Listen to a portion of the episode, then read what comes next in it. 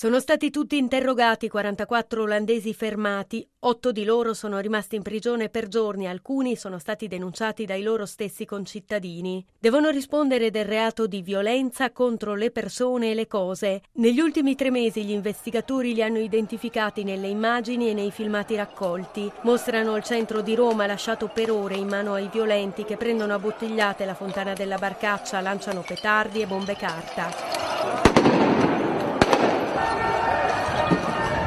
La decisione del giudice è attesa per ottobre, quando la Corte si riunirà in un'udienza pubblica. Una ventina di ultras erano già stati processati per direttissima a Roma, rientrando in Olanda dopo aver pagato multe fino a 45.000 euro. Sono anche loro parte della tifoseria olandese che la UEFA ha premiato per il fair play, dimenticando quelle 110 indelebili scalfiture che restano sulla fontana del Bernini.